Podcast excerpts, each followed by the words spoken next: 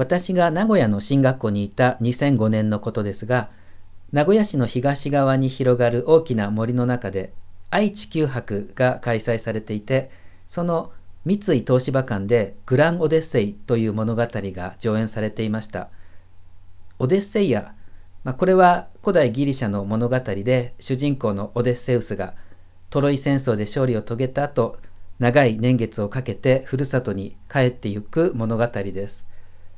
まあ、遥かな故郷に帰り着くことを夢見て旅を続けてゆく。そのテーマが私たちの人生にも重なっているから、この物語は時を超えて今も多くの人に読み継がれています。これをモチーフにしたのが愛・地球博のグラン・オデッセイでした。西暦2535年、自然環境を破壊してしまってもう地球に住めなくなった人類は宇宙の彼方にコロニーを建設してそこに移住します。それから幾世代も経て彼らの子孫たちは自分たちの祖先のふるさと地球という星に帰りたいそんな強い憧れを抱いて宇宙船に乗り込みます。そして困難に満ちた宇宙の旅を続けていきますがやがて視界の彼方に青くきらめく宝石のような星が見えてきます。見たこともないようなその星の美しさに感動しますが、その星こそ環境がよみがえっていた彼らのふるさと地球でした。大貫妙子さんが歌っていた「ボワイヤージュ」というテーマ曲もふるさとに帰ってゆくという私たちの人生の旅の BGM のようで印象的でした。宗教という言葉はラテン語で再び結ぶという語源です。ただ単に結ぶではなくて再び結ぶ、再び出会う。だからそのためにはどうしても一度別れるということが必要になります。地球環境を破壊してしまったというような過ちを犯し悲しい別れを体験し長い長い旅をして再びもう一度出会う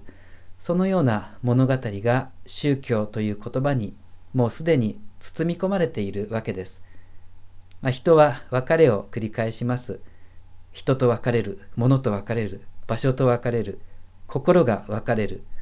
過去と別れる、私と別れる、それから神様と別れる。